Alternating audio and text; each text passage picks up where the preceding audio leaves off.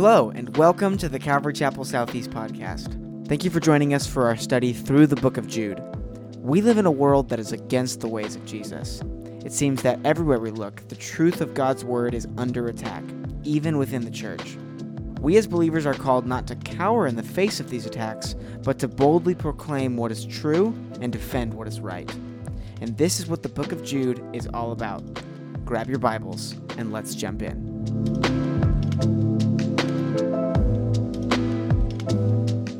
Well, if you have your Bibles with you, go ahead and open them to the book of Jude. Revelation, turn left, one book, there is Jude. And stand with me as we continue our study. Little bait and switch there. Did you like that? You're like, whoa, what's going on? You guys are like, oh, Pastor Doug's here. Praise the Lord. You're wet. And now you're like, whoa, what happened? I had my eyes closed. Jude, only one chapter in Jude. So, Jude, starting in verse 8, read with me. Yet, in the same way, these men, also by dreaming, defile the flesh and reject authority and revile angelic majesties. But Michael, the archangel, when he disputed with the devil and argued about the body of Moses, did not dare pronounce against him a railing judgment, but said, The Lord rebuke you. But these men revile the things which they do not understand and the things which they know by instinct, like unreasoning animals. By these things they are destroyed. Woe to them, for they have gone the way of Cain, and for the pay, and for pay they have rushed headlong into the error of Balaam and perished in the rebellion of Korah. You may be seated. I'm very ex- I love the second service. Okay? I love it. You know why I love it? Is I don't pay attention to the clock. Okay? First service, I'm like, oh man, like we got another crowd coming in, and it's like, ah, stress. I got to talk faster. You guys, this is, you're like, Ryan talks slower in the second service? What does he sound like in the first? You can watch it online, but uh, I'm excited for, to be here right now with you. We are continuing our study in the book of Jude as a way a reminder. Maybe this is, if this is your first time joining us in this um, series or the study in this book, I want to just set some context real quick. Um, Jude, the author of this epistle, is the half brother of Jesus, and he's writing to the true church, those who would be f- true followers of Jesus. And there's a reason why he's writing. Um, it's a good reason to write a letter. You have a reason, right? You know, there's, a, there's a purpose behind my writing. It's not just a casual letter, but there's a, there's a reason for it. And he was just so burdened for this church that they would contend earnestly for the faith. and we, we, told, we were told in that first week, and I loved it, that that word contend means to agonize to agonize uh, for the faith, not to be passive, but rather to actively defend what is true. And so we have this faith, this beautiful gospel that has been handed down to us. And Jude is saying, hey, many people are going to try to distort it. They're going to try to change it. They're going to try to add to it. They're going to corrupt it. And you, this just the exhortation of Jude, the admonishment of Jude is defend it Stand up for it, agonize over it, maybe even put your life on the line for it. Why? Because as we learned in verse 4, Jude tells us that certain persons, certain people have crept into the church and they've crept in unnoticed and he says that these people, they're ungodly. And these apostates, they're distorting and perverting the grace of God. They're using it as a license to sin. Instead of grace, we, we sang about it earlier, instead of grace freeing us from sin, they're, they're communicating it and they're using it as a way to keep people in sin.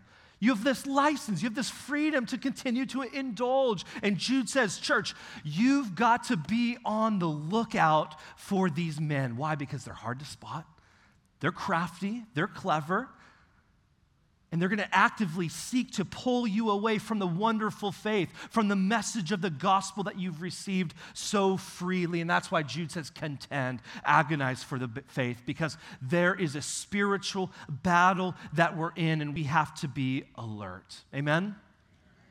I was talking to a gentleman after the first service, and he was like, There is no accident. He was telling me this. There's no accident or just coincidence that the Lord led Pastor Doug to this book. And I would agree. He says, This is so what we need for our culture, the state of our culture, the state of the church right now. This is the message that we need to, to, to hear time and time again, to stand firm in the truth of God's word, to defend the gospel. There is one thing worth dying for, and it is the truth of God's word. Amen? And Jude asked this question we looked at last, the last two weeks. At what peril do people turn away from the truth of the gospel? By rejecting that timeless truth, where does the end lead to? And Jude gave us three powerful examples from the Old Testament that all exemplify the consequences, the peril of rejecting the truth of God's word in unbelief and disobedience. And so we saw um, the situation and the story of Israel in the wilderness. And we saw the fallen angels in Sodom and Gomorrah. But the, the just in brief, just to recap, we saw that the Israelites, they were slaves in Egypt. They were in captivity and bondage. They f- cried out for God to deliver them. Lord, help. Lord, save. The Lord answers their cries. He raises up Moses to be their deliverer. And Pastor Doug brought out the beautiful truth is that God didn't just save the Israelites from bondage, though that is amazing, but he saved them from bondage for blessing. He had blessings and promises in store for his people. That's the promised land. But in between bondage and blessing, you had this little thing called the wilderness. And the wilderness was on purpose to teach them great lessons of faith, trust, obedience. Will we trust? Will they trust the Lord with everything for the food that they were going to eat, to the clothes that they were going to wear? A lot of lessons on faith. And so they finally come to the border of Canaan there. The promised land is awaiting them. And so they sent, they sent 12 spies out. And you know the story. I'm just recapping it. Um, just for in case you didn't, you don't know this. They sent 12 spies to go check out the land. Okay, this is the land God promised. Is it ready for us? You know, and 10 of them come back. They're like, no, no, it is not ready. There are, there's big giants in the land and, and uh, the walls are too fortified. Like this, this can't happen. This is not for us. Two spies, Joshua and Caleb, come back and like, no, this is what God has. And what happens is the children of Israel, they listened to the 10 spies with the negative report, and they didn't go in, they didn't follow in obedience and take the promised land. And to what peril, as a consequence to that unbelief, that lack of faith in the Lord. Is this what the Lord had for you, really? They didn't trust him. And in the consequence, again, of this, of their disobedience, a whole generation died in the wilderness. They didn't get to experience the promise and the blessings that God had for them. And the reason Jude brought up the Israelites is because this is the same thing that the apostates had done in his day. They were, in essence, the voice of 10 spies, the voice of unbelief, encouraging the people not to listen to the Lord. Don't step out in faith, don't walk in faith, walk by sight instead. They encouraged them to doubt the Lord. Hey, abandon your trust in God. God doesn't care for you. Look back, go back into bondage, go back to Egypt. It's safer there. And then last week we looked at the fallen angels to further his point. Jude, he brings up the consequences of unbelief and he brings in the context again of these fallen angels. They were created by God in purity and holiness to serve God in worship. But Revelation chapter 12, we looked at last week, tells us that when Satan fell, he led a rebellion in heaven, and one third of the angels followed Satan. And these fallen angels are now demonic beings who are now serving as Satan's servants. Their demonic forces, their whole agenda is to combat and distort the truth of God's word. But what we know is that Satan and these fallen angels are destined for ultimate judgment in eternal hell, along with their followers. And Jude here uses fallen angels to paint the picture of the peril of unbelief and rebellion and the judgment that is to come for them. And Jude is saying, Listen up. If God didn't spare the fallen angels in their rebellion, neither will he spare these false teachers. God will judge them. And then we looked at the very, very encouraging, beautiful story of Sodom and Gomorrah last week.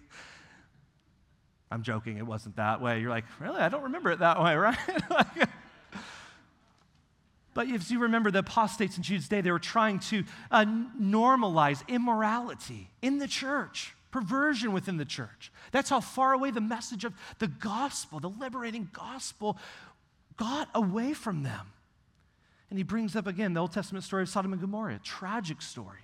Angels, we know angels, they came into the city. They met with Lot there, and Lot invited them into his home just to be hospitable for them, make them a meal, give them a, a place to crash for the night. But because sexual perversion was so out of control in Sodom, the homosexual men in that city, they came to Lot's house. They were banging on the door, demanding that he let them in so that they can have sex with these angels.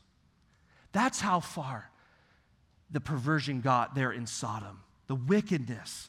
Jude calls it in verse 7 gross immorality. But we know the end of the story there in Genesis that God ultimately judged them with his righteous judgment. And Jude's point is this just as Sodom and Gomorrah were once wonderfully blessed, they eventually suffered the, the judgment of God's wrath. And so too it will be with these certain men that he's writing about, these apostates who have crept into the church. They're now leading people astray. Judgment is coming for them as well. And so then that brings us to our study this morning in verse 8. Jude has just warned the judgment that is to come for these apostates. And I was thinking about this. If this was, you know, as, as serious of an issue for Jude that he's making it out to be in this epistle, because it's kind of a doom and gloom epistle. It's not super, super encouraging. But if this was a serious matter, which we know it is, and if it's a, a, a, a similar matter, a great matter in our culture, in our day, then you and I must be on the alert as to who these men are and what to look out. You know, how do we discern? Is there apostates in our midst? How do I know a false teaching or a false teacher from a, a good teacher? Who are they? What are the signs to look for? Look at verse 8. Yet, in the same way, these men also by dreaming defile the flesh and reject authority and revile angelic majesties. Jude starts off by calling these men dreamers. They're dreamers, they dream. Almost every commentator will tell you that it probably refers to the fact that these false teachers use their own dream life as being of divine authority that this was the way in which God was going to speak, that they had a dream, therefore they had a direct line to God that nobody else had. And that can get scary really quick. Now, before we move on, I want to say, uh, address this. Many people have asked, it's like, you know, Ryan, I've had a reoccurring dream. I've had a dream time and time again. Do you think that this is the Lord speaking to me, you know, in my dreams? And I'd say, perhaps. Perhaps the Lord can speak to you in any way that He wants to. I think of Acts chapter 2, verse 17, and it shall be in the last days. God says that I will pour forth my spirit on all mankind, and your sons and your daughters shall prophesy, and your young men shall see visions, and your old men shall dream dreams.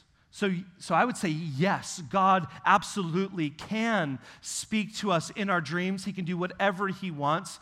Uh, but listen to this if you are going to live your life based upon your dream life, you're going to be messed up. How many of you remember your dreams? I'm grateful. I don't remember many of my dreams, but the ones that I do remember, I'm glad that I don't base my life around them or about, upon them.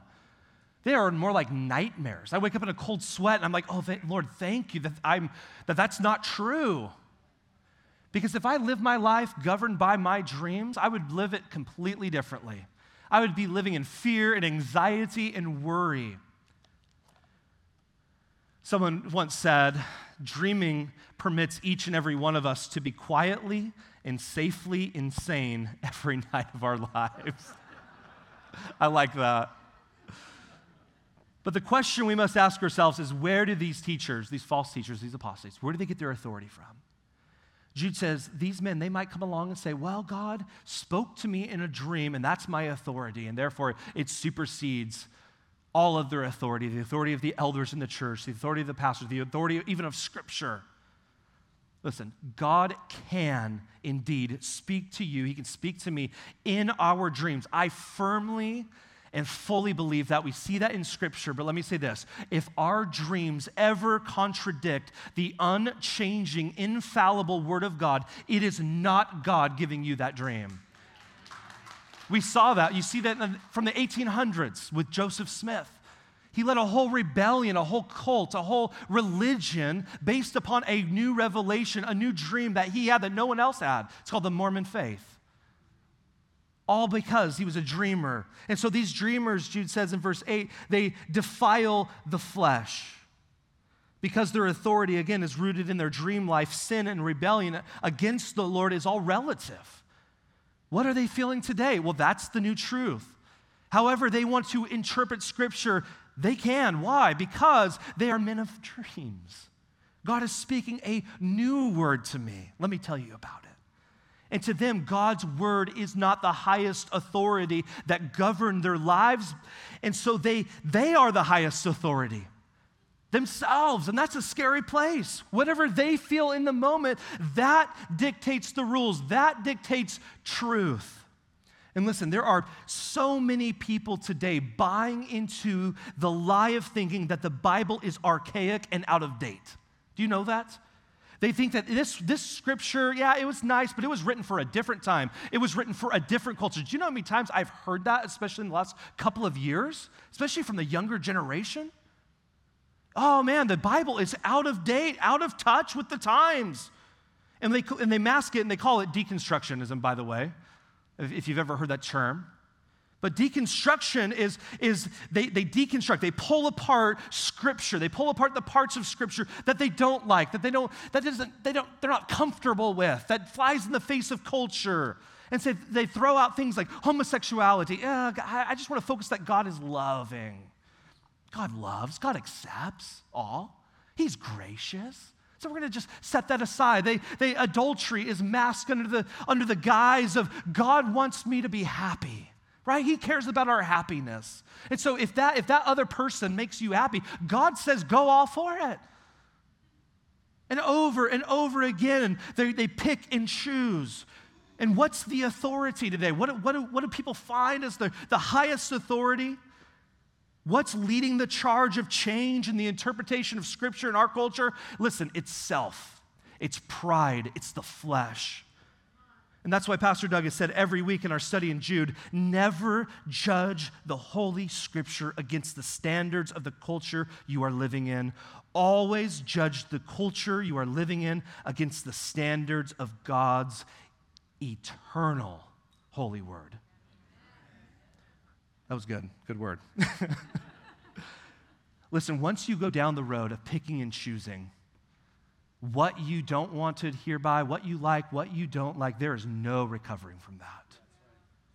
Either this book, the book that you have, maybe on your smartphone or in your lap, either that is the inerrant, inspired, infallible Word of God or it's not. And you and I have to settle that right away.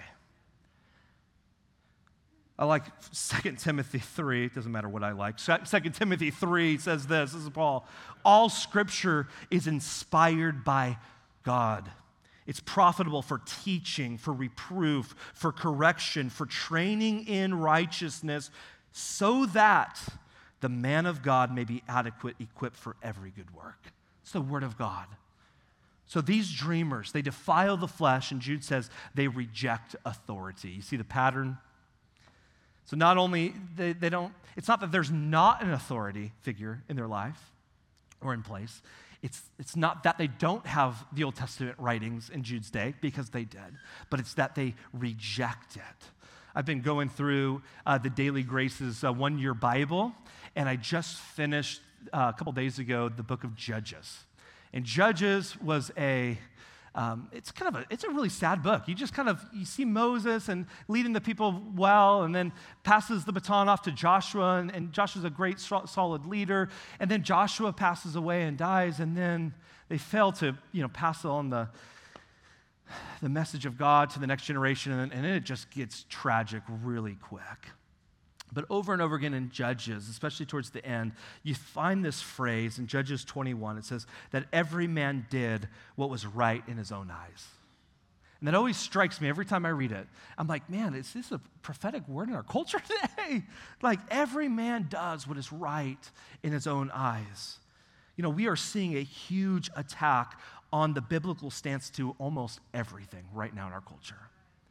Especially right now. There's an all out affront to biblical gender and sexuality. And that's why I am not excited, but I am glad for Pastor Nathan and Holly to, to tackle that issue, to expose the lies of this world, but also to share what does the Bible truly have to say about that. So that's my plug for tonight at 6 o'clock. We have to educate ourselves because, listen, you're going to be facing it if you haven't faced it already. Questions, deconstructing. Does the Bible really say? Does God really hate homosexuality? I don't know. You're going to cover it tonight, Nathan. So there's a huge attack going on against God and His holy word. But I felt compelled to ask you how are you personally doing with submitting to the authority of God's word in your own life? And I'm asking myself the same question. You see, it's easy for me to look out in the world and look at other churches and other pastors, and they're not living up to God's standards. And it's easy for me to, to evaluate them. But how am I doing? How are you doing? I once had a guy, you know, say that he didn't think that pornography was a sin. I think God's word has something different to say about that. He didn't want to live under the authority of God's word. How are you doing at, you know, we just last month we did a series on, on loving, being loved by God, but also loving one another. How are you doing at loving and forgiving and being gracious with those in your life? These are commands of Scripture that He has called us to. How are you doing? Do you think that because your sin isn't as bad as their sin, you're not an apostate? That you don't have to repent and turn from it? Again, it's easy to talk about everyone else rejecting biblical authority, but we must ask the question to ourselves as well. So, not only do these men rely on their dreams for their authority, they defile the flesh, they reject all authority. And then he says at the end of verse 8, and they, they revile angelic majesties. Again, you can see the pattern in their lives, their pattern in their leadership, if you will, that they're, these people that are out there, they themselves are their own authority. They have no respect for those that God has put above them. And this pride that is in their hearts is causing them to lash out with their words. And I believe Jude, Jude is characterizing it as arrogance. They're arrogant in their speech. And now they're speaking out against, against angelic majesties. The ESV says glorious ones. The New King James uh, Version says dignitaries. And we don't know exactly 100% what they were or who they were. Commentators differ on this. Someone says that these people are speaking out against the authority of like church leadership and the elders and pastors. Others think it's maybe governmental authority. But others, they think that they're arrogantly mouthing off against spiritual beings, whether that be angels or demons, or it could be all the above, but I would go with the latter there. But I'll tell you this arrogant preachers love to stir the pot. And I don't know if you've seen it, but it's, a, it, it is a, it's something to look for. They love to stir the pot. They're always looking for opportunities not to feed the sheep, but I would say to shock the sheep to shock the street. There's a whole podcast Pastor Doug turned me on to last fall about highlighting a pastor and his whole ministry. Maybe it wasn't based on it, but it definitely has the, the ramifications of and the, and the reputation of being a pastor who was not there just to care for them and love them in grace and truth, but to shock them. He was always, he was always bordering the line of, can I shock them today? Can I rub them wrong a little bit and get away with it? He had no authority in his life. So this happens. And these preachers, they come across as angry toward everything and everyone. But here's the point that Jude's making. Look at verse 9. But Michael, the archangel, when he disputed with the devil and argued about the body of Moses, did not dare pronounce against him a railing judgment, but said, The Lord rebuke you. So Jude is using Michael the archangel to communicate his point that even angels submit and respect the power and authority of those around them. They have no power and authority in and of themselves. And he says here, but Michael the archangel. Now, who is Michael specifically? He's mentioned by name four times. He could appear more, but by name, he's mentioned four times throughout the Bible in Daniel 10, Daniel 12, Revelation 12, and here in Jude. And every time Michael appears, it's always in the context of readiness to fight or ready for battle. And he's referred here as the archangel, which simply means the leading angel or the chief angel. Daniel refers to him as the first of the chief of princes, who's supposed to be the guardian of Israel. And Michael only says four words that we have recorded in Scripture, and they're here in Jude The Lord rebuke you. And as Pastor Doug mentioned last week in our study, and it's important, and I wanted to highlight it uh, again very briefly because I think it's important that we understand this, and that is that Satan is not the counterpart of, to God, and God is not the counterpart to Satan. There is no rival to God. That's important. It was honestly when he when he uttered those words last week, it's just I know it, but it's reassuring to my soul. That's right, God, you have no rival. You have no equal. God is all powerful, He's all knowing, He's all present. Satan isn't that. And if Satan ever were to have a counterpoint, kind of a rival, it would be potentially Michael, the archangel, the high ranking angelic being. And so Jude tells us here in verse 9 that at some point, this leading, this most powerful angel, was in dispute with the devil when he was arguing about the body of Moses. You guys know what he's talking about?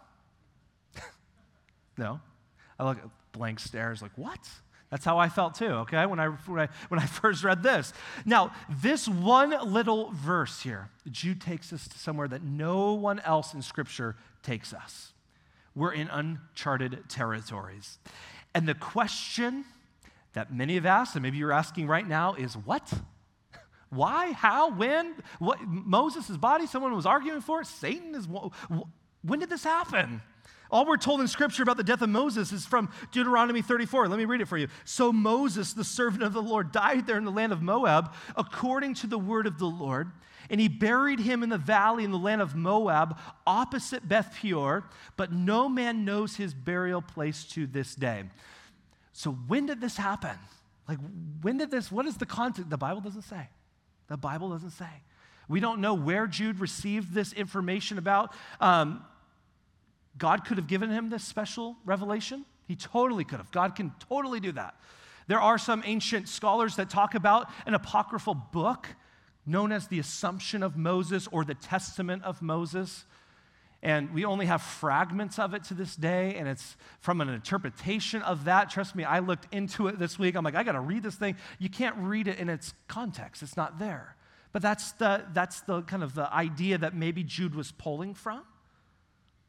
And so, again, we, we, we don't know when this took place. The question is here why did this take place? Like, why does Satan want the body of Moses? Like, that's a great question. Uh, one commentator says this the devil wanted to use Moses' body as an object of worship to lead Israel uh, astray into idolatry. And I think that's very probable. It's not a bad suggestion. It's actually pr- pretty logical. Israel was always quick to wander away from the Lord into idolatry, and perhaps Satan knew that propping, you know, Moses up after he had died, um, he could really use that for his own purposes to lead Israel astray. But we know that Satan wasn't successful in getting this, um, getting the body of Moses. We know that Moses appears in the Mount of Transfiguration. We know that Moses is one of the, the two witnesses in Revelation 11. But listen to this the why isn't important.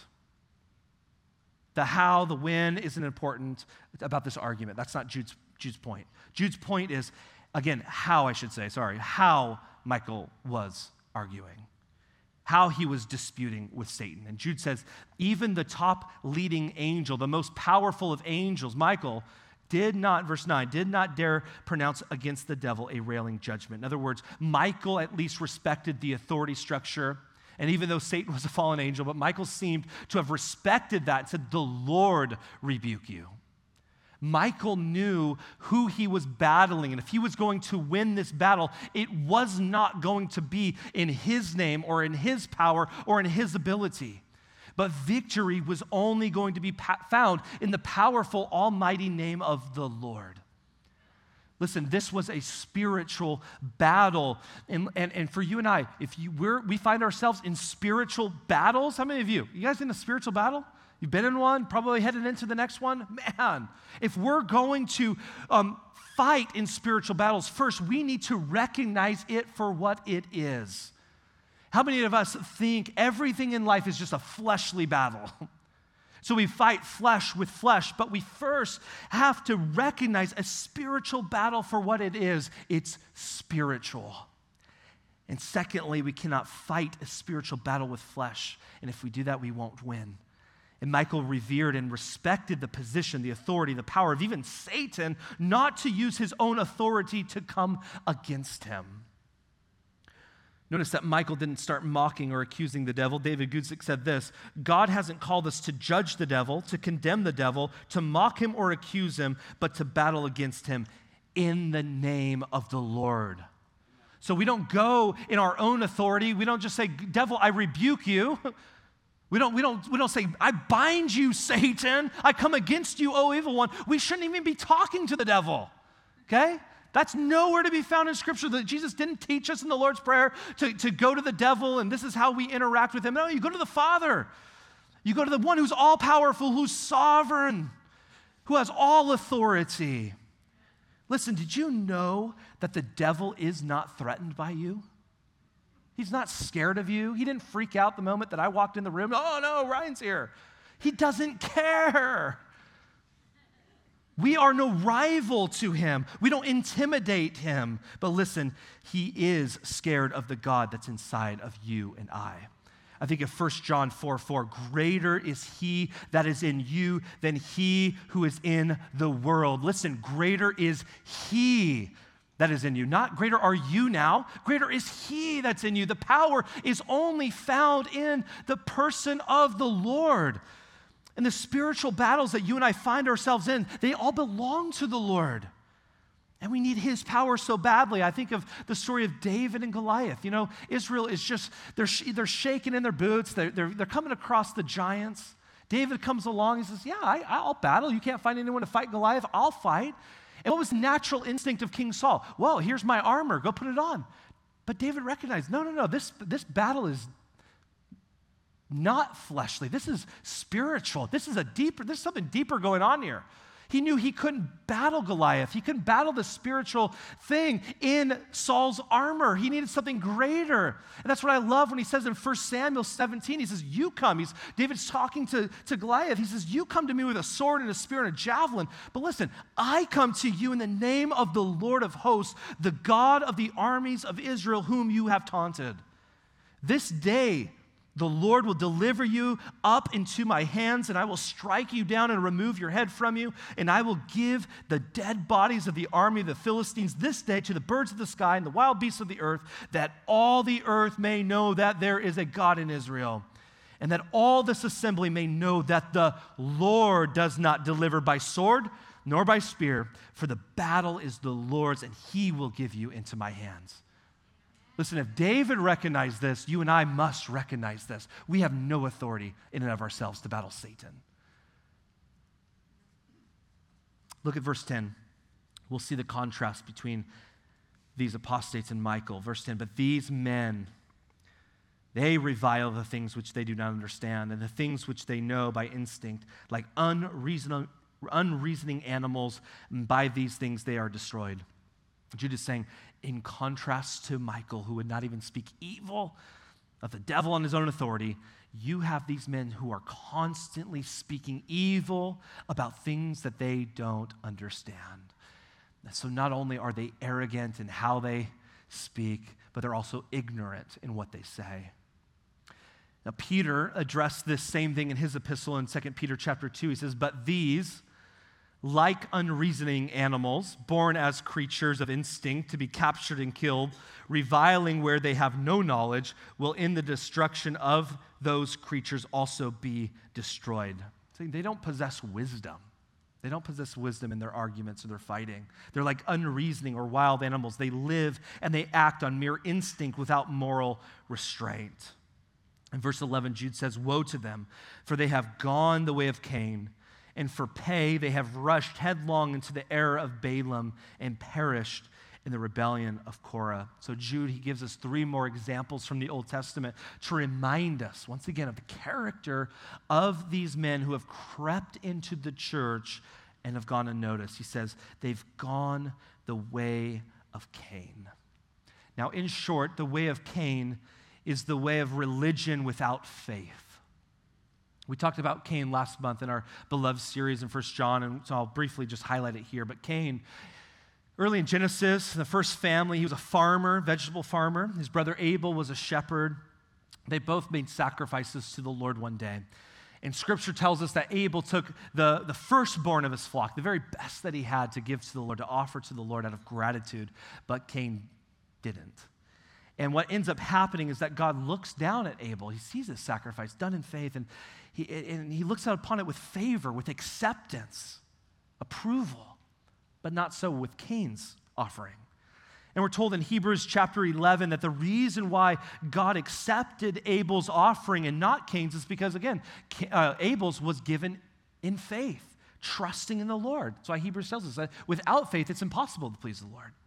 And Abel gave and sacrificed in faith, and it pleased the Lord. But again, but Cain did not. Cain gave his offering out of mere religious activity. Maybe he was trying to impress God. Like, God, look what I brought you. And God rejects his offering, and Cain is not happy. And we know how the story ends. He kills his brother. But the way of Cain is the way of pride in one's own works. I'm working hard. I produce this. I do my best. I serve here. I attend. I give. I, I, I. Again, it's a religion without faith. It's the way of Cain. Warren Wiersbe said this is the way of pride, a man un- establishing his own righteousness and rejecting the righteousness of God that comes through faith in Christ. So it's Christianity without Christ. And Jude's warning is this be aware of those who would seek to come in and diminish the sufficiency and the supremacy of Christ. Beware of people presenting an empty man made religion that is centered on self instead of Christ. That's why I love that we've made it our aim. It's we wrote it on the walls in the lobby, Christ centered. If we lose that, we lose everything. Secondly, he says about these guys, they pay for, uh, or for pay, I should say, they have rushed headlong into the error of Balaam. You guys know the story of Balaam? Found in Numbers 22 through 25. Balaam was a wicked prophet, but he was a prophet in the Old Testament, gifted communicator. The king of Moab hired him to curse the children of Israel. Israel was about to invade Moab, and King Balak of Moab was scared. And so he hires the prophet Balaam to, to issue curses upon the people of Israel. And God tried to warn Balaam, but Balaam, don't do that. Don't go there. Like, there are people of blessing, they're a blessed people. I'm warning you, don't do it. But as more money got thrown at Balaam, he ended up taking the job. And long story short, Balaam prophesied over Israel four times but each time, instead of curses, the Lord blessed his people. And as you can imagine, that did not make King Balak of Moab happy at all. And this wicked prophet, Balaam, was money hungry. And he had a position of status. And right before Balak is about ready just to get rid of him, cast him aside, you worthless prophet, you, Balaam comes up with kind of a last minute scheme, a last minute effort. And you know, I can't be useful here. And he figured out, said, okay, if we can't get God to curse Israel, maybe we can get him to judge them. And so he devises this wicked plan to have the young Moabite women, the prostitutes, go into the camp of Israel and seduce the young men, and they led the men into idolatry. That's exactly what they did. And we're told that the Lord judged his people, and over 24,000 men died because of it.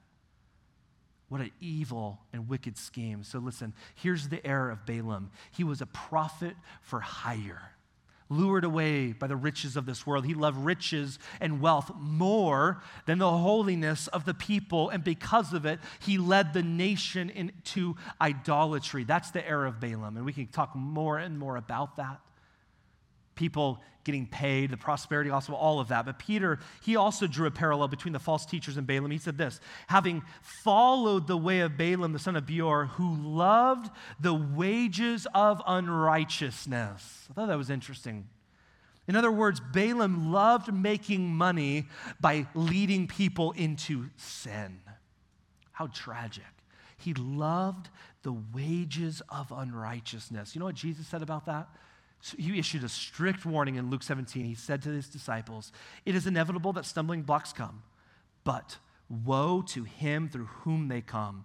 It would be better for him if a millstone were hung around his neck and he were thrown into the sea than that he would cause one of these little ones to stumble. Those are some strict words from the Lord. That's the heir of Balaam, greedy for material gain, money, position, status, doing anything to obtain it, even leading the people into slave or into bondage and sin. Now, thirdly, he said, again, I told you guys, I warned you about the time. We're here for a while. I'm just joking. Thirdly, he likens it, he says, and perished in the rebellion of Korah. Now, Korah, uh, his story is found in Numbers chapter 16, but in short, Korah one day went to Moses and Aaron and pretty much said to them, Who do you guys think you are being our leaders? Like, who appointed you? Like, why are, why are we not leaders? who made you in charge of us? That's my own emphasis. But essentially, what happens is Korah leads a rebellion in undermining God's appointed leaders in Moses and Aaron.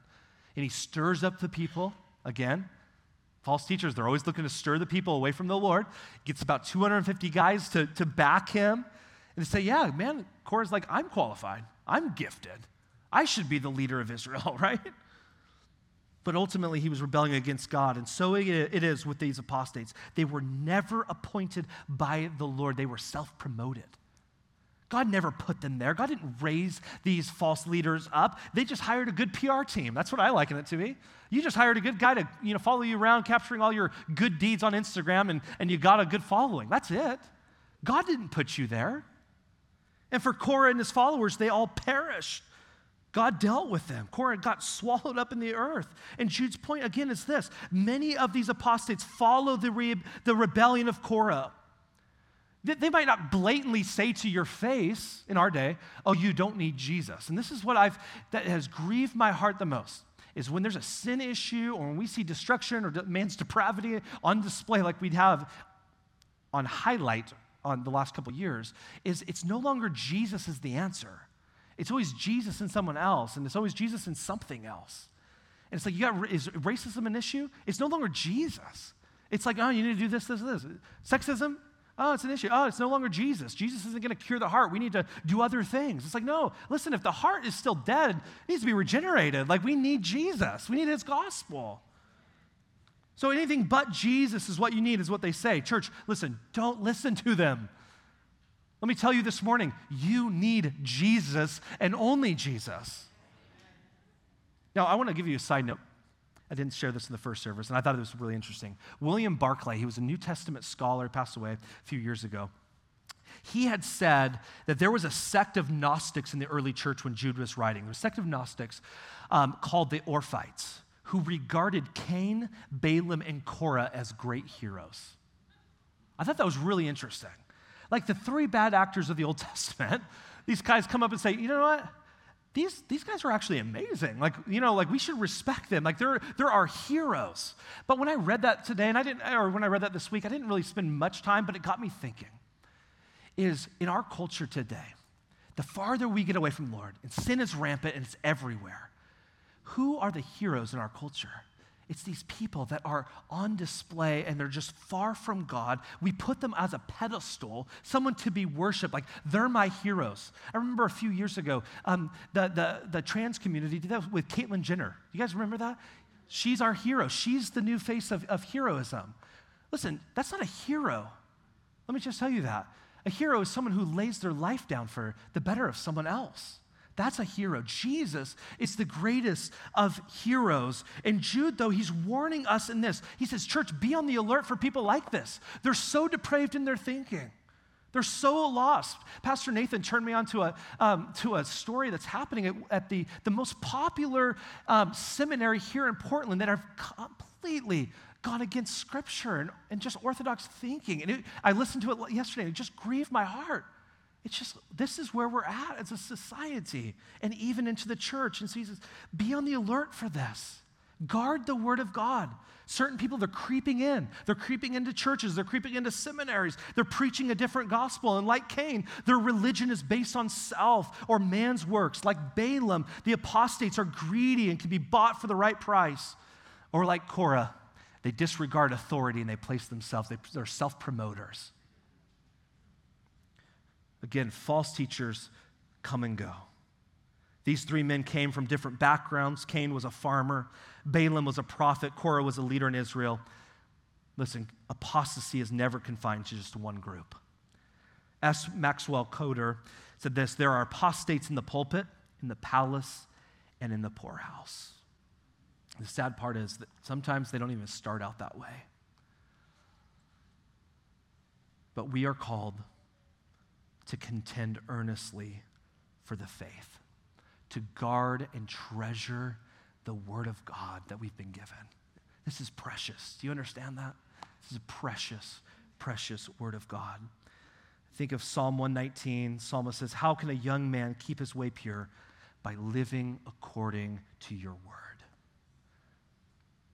Maybe we be on guard. I was thinking, I was thinking this week about in the New Testament the, the story of Demas. And I don't want to get off sidetrack here, but it's just heavy on my heart. You guys know, have you guys heard much of Demas? Demas was uh, a fellow worker with Paul. We see in the New Testament. He's addressed in Philemon, he's addressed in Colossians, and he comes up. And he's there, we're told in Paul's first imprisonment in Rome, he's there in Rome, and possibly even potentially his second imprisonment in Rome. Demas is there, a fellow worker. But at some point, Demas, I don't know what happened to him, but he deserted Paul. And Paul, when he was writing to Timothy in 2 Timothy, he said, Demas has deserted me because he had loved the things of this world. That's what drew him away. So we have to always be on the alert. It's even if someone doesn't start out start out as a heretic and the danger is always there. Demas, he loved the things of this world, the present world, one translation says. I just want us to be on, on, on red alert for that. That we don't get pulled astray. We're on alert for others, but again, defend, guard, be on alert, but treasure this word that we've been given. Amen. Amen. Lord, we love you. And we're grateful for your word that you've given to us. And I pray, Lord, that you would continue to grow in us a hunger and a thirst for your word, that we would love your word more than anything in this life, that your word would just become more precious to us. Lord, I pray you would forgive us, forgive me for the times that I have taken your word for granted. Oh, I have, I have four Bibles at my house and on my smartphone. I just take it for granted, Lord. Forgive me of those times.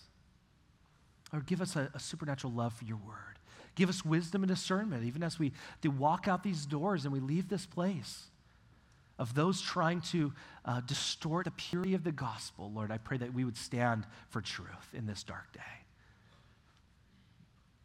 We, I just pray that you would, Lord, would continue just to minister to our hearts as we worship you for a couple minutes, as we spend time just continued in your presence. Lord, would you just continue to speak to us? Draw us close for your glory. In Jesus' name, amen.